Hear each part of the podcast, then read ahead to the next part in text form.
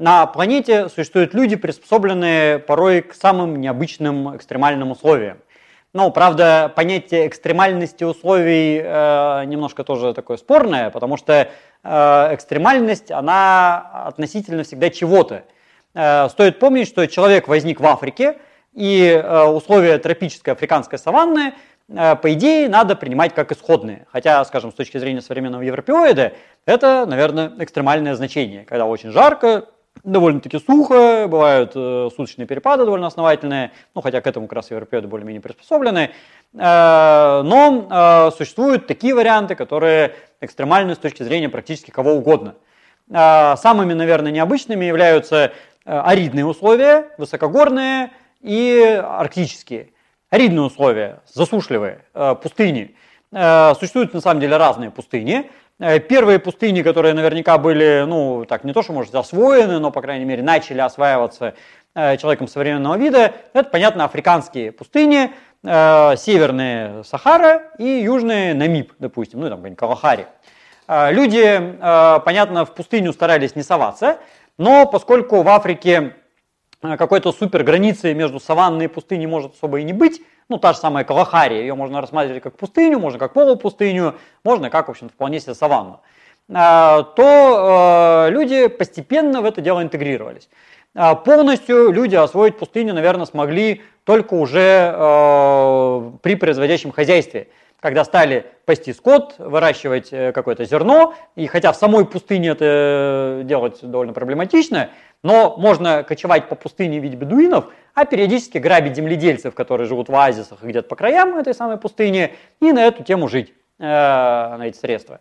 Э, ну и кочевать, причем на верблюдах, потому что пешком бегать по пустыне можно, конечно, как это делают бушмены, да, но опять же, такая не совсем настоящая пустыня.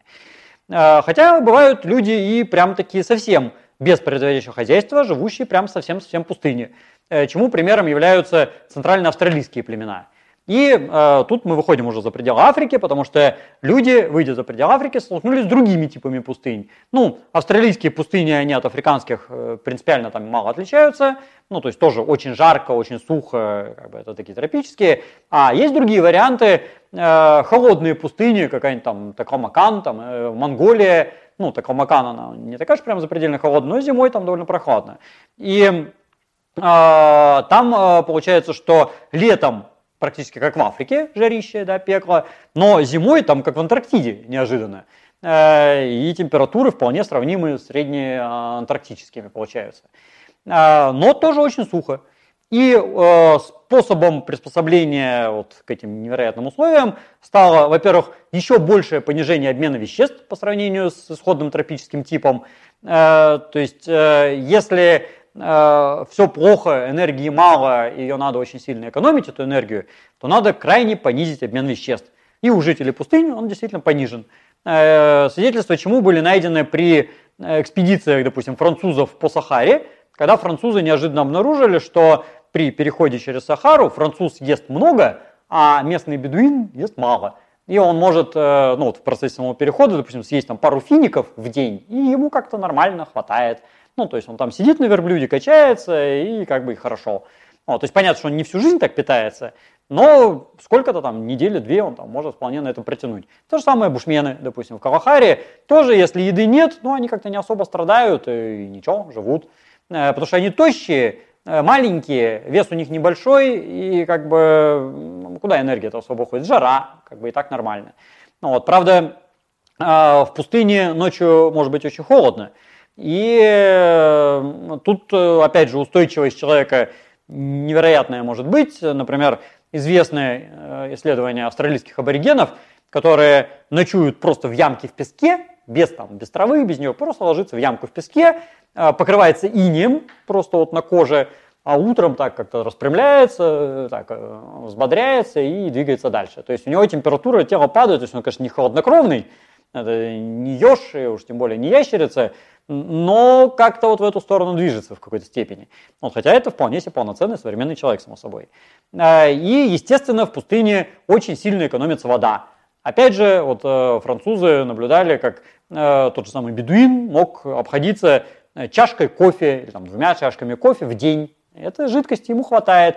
А француз будучи приспособленным к умеренному климату, он пьет там, 2 литра воды в день, ну, потому что это Сахара, там жарище, он потеет со страшной силой и выделяет кучу воды. Это отмечали все европейцы, сталкиваясь со всеми жителями пустынь. То же самое про монголов говорилось, хотя там совершенно другая пустыня, про австралийских аборигенов, там про кого угодно. То есть жители пустыни просто меньше потеют у них э, меньше потоотделения, у них гораздо больше экономия воды, даже в сравнении с тропическим адаптивным типом, чем, собственно, от тропического они отличаются. И форма тела меняется, э, в аридных условиях форма тела становится самой палкообразной. То есть, опять же, будь то бушмены, австралийские аборигены, суданцы, нубийцы, это люди-палки, которые очень-очень узкие, вытянутые, тощие, э, потому что главная задача Э, отдать тепло, э, отразить из себя тепло, и чем меньше объем и чем больше общая площадь, тем больше это самая теплоотдача. А в этих же условиях э, возникает некоторая как бы, проблема, потому что с одной стороны тепло надо отдавать, а с другой стороны воду не отдавать. И поэтому в аридных условиях губы могут быть не такие уж и толстые, и нос может быть не такой уж широкий, что мы наблюдаем, допустим, в Восточной Африке. В отличие от рядом живущих тропических групп, где широченные губы, толстенный нос, широкий, вернее, нос, э, для испарения большого количества воды. А другая экзотическая такая экстремальная зона – высокогорье, когда люди живут э, на большой высоте над уровнем моря, что характерно, высокогорный адаптивный тип возникал независимо, видимо, много раз. Ну, потому что горы, они не сообщаются между собой, и высокогорный тип есть, понятно, на Кавказе, например, э, немножко в Альпах, хотя там подвижность была больше, из-за этого он как бы меньше формировался. А, в Центральной Азии, ясное дело, допустим, в Тибете, ну и не только в Тибете, э, и в Америке, в особенности в Андах, ясное дело, э, где тоже высокогорные группы живут. А, высокогорный тип, может быть, начал формироваться еще э, в каменном веке, потому что и те же неандертальцы в высокогорье заходили, но про те времена мы очень мало чего знаем, потому что мы видим, что да, люди жили в высокогорье и в палеолите, но у нас практически нету от них находок костей и мало чего понимаем, что там происходило. А современные жители Высокогорья – это потомки уже, понятное дело, неолитических поселенцев, которые во всех случаях практически имели то или иное производящее хозяйство. То есть земледелие, скотоводство, ну, как правило, какое-нибудь тоже азисное, по сути дела, потому что ну, в горах сильно далеко не убежишь и сидишь в своем ущелье, там, в своем кишлаке или ауле. А, э, в высокогорье главные ключевые э, такие параметры среды – это пониженное, понятно, содержание кислорода в атмосфере, очень резкие перепады температуры, то жарко, то холодно, и э, большая инсоляция при этом. То есть солнце ближе, условно говоря, да, озоновый слой тоньше над головой, и шпарит, ожоги получить вообще проблем как бы не составляет. А, тут, э, с одной стороны, тоже обмен веществ не слишком большой, и происходит э, некая отсрочка э, созревания полового, поэтому практически во всех высокогорных группах они позже начинают расти, у них отсрочен момент полового созревания, а с другой стороны, и жизненный цикл может быть немножко удлинен. Поэтому для многих высокогорных групп характерно долгожительство на том же самом Кавказе или в Андах. А, правда, тут всегда есть проблема, как узнать, сколько на самом деле они прожили, потому что когда вы какого-нибудь Аксакала спросите, сколько ему лет, он вам расскажет, что ему и 300 лет, и 500, а как узнать, сколько на самом деле, это вопрос. И, допустим, для Тибета доказано, что в Тибете люди могут выглядеть как очень старые, а на самом деле им там 30 лет. Ну, потому что Китай уже паспорта ввел довольно-таки давно, и мы точно знаем, что да, ему 30 лет, а выглядит он как, как будто ему 130 лет. Ну, так что не обязательно в высокогорье люди долгоиграющие. Допустим, на Новой Гвинее, в высокогорье люди очень мало играющие. Но в любом случае для людей э, высокогорного типа характерна экономия кислорода. Под это дело у них, как правило, очень большая грудная клетка, чем они от аридных отличаются диаметрально противоположно.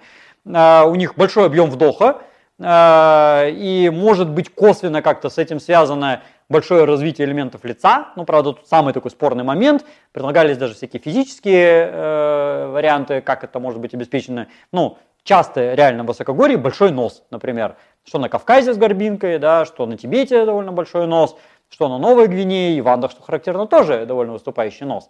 Вот. Но э, насколько это случайность или действительно какая-то физическая основа здесь есть, это как бы вопрос. Но может быть и правда связано.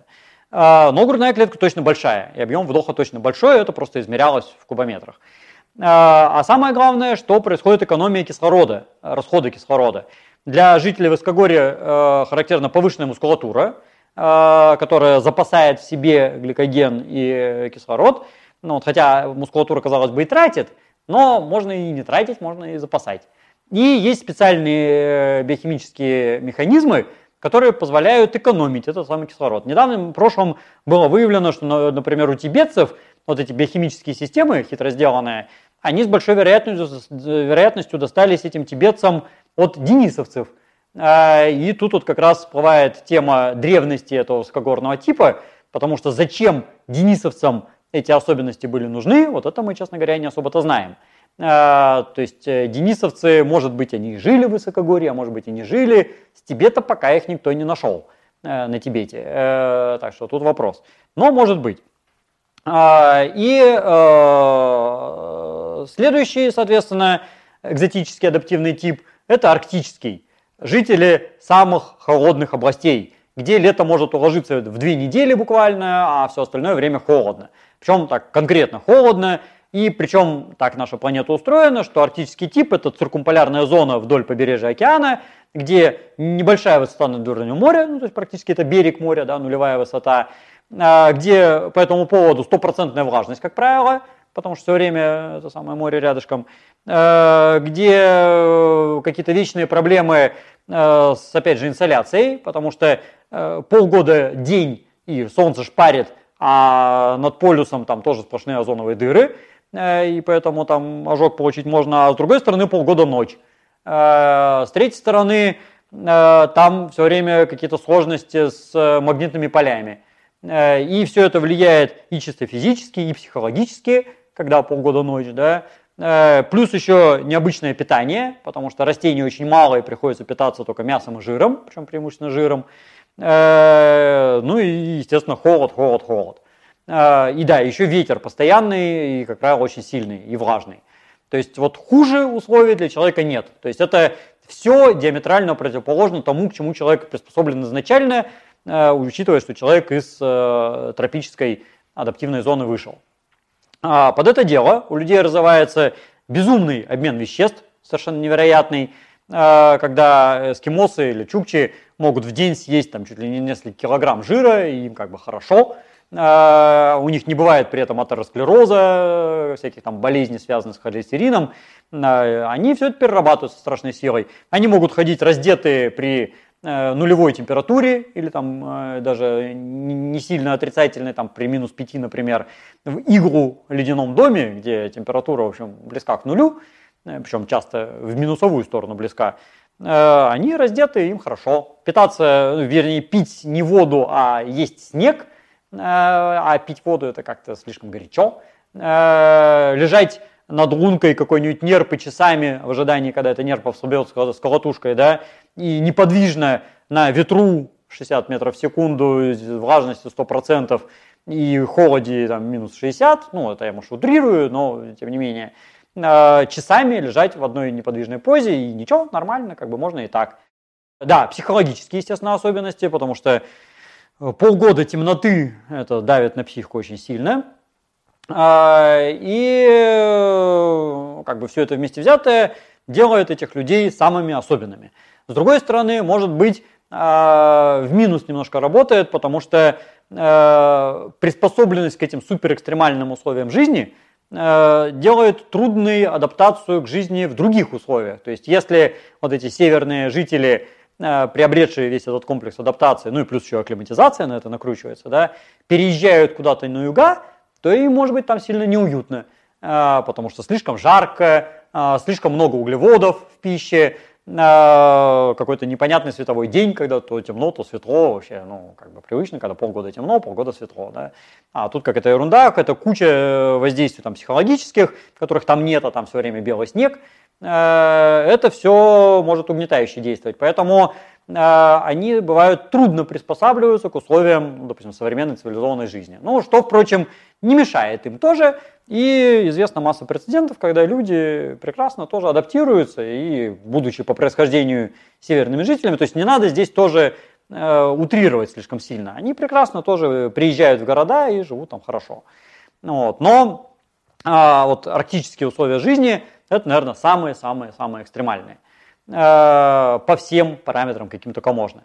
А, следующей ступенью нашей экстремальности, наверное, будет жизнь где-то за пределами планеты или на дне морском, но до этого пока еще люди не добрались, хотя первые шаги уже сделаны. У нас есть подводники, у нас есть космонавты, но это дело будущих тысячелетий.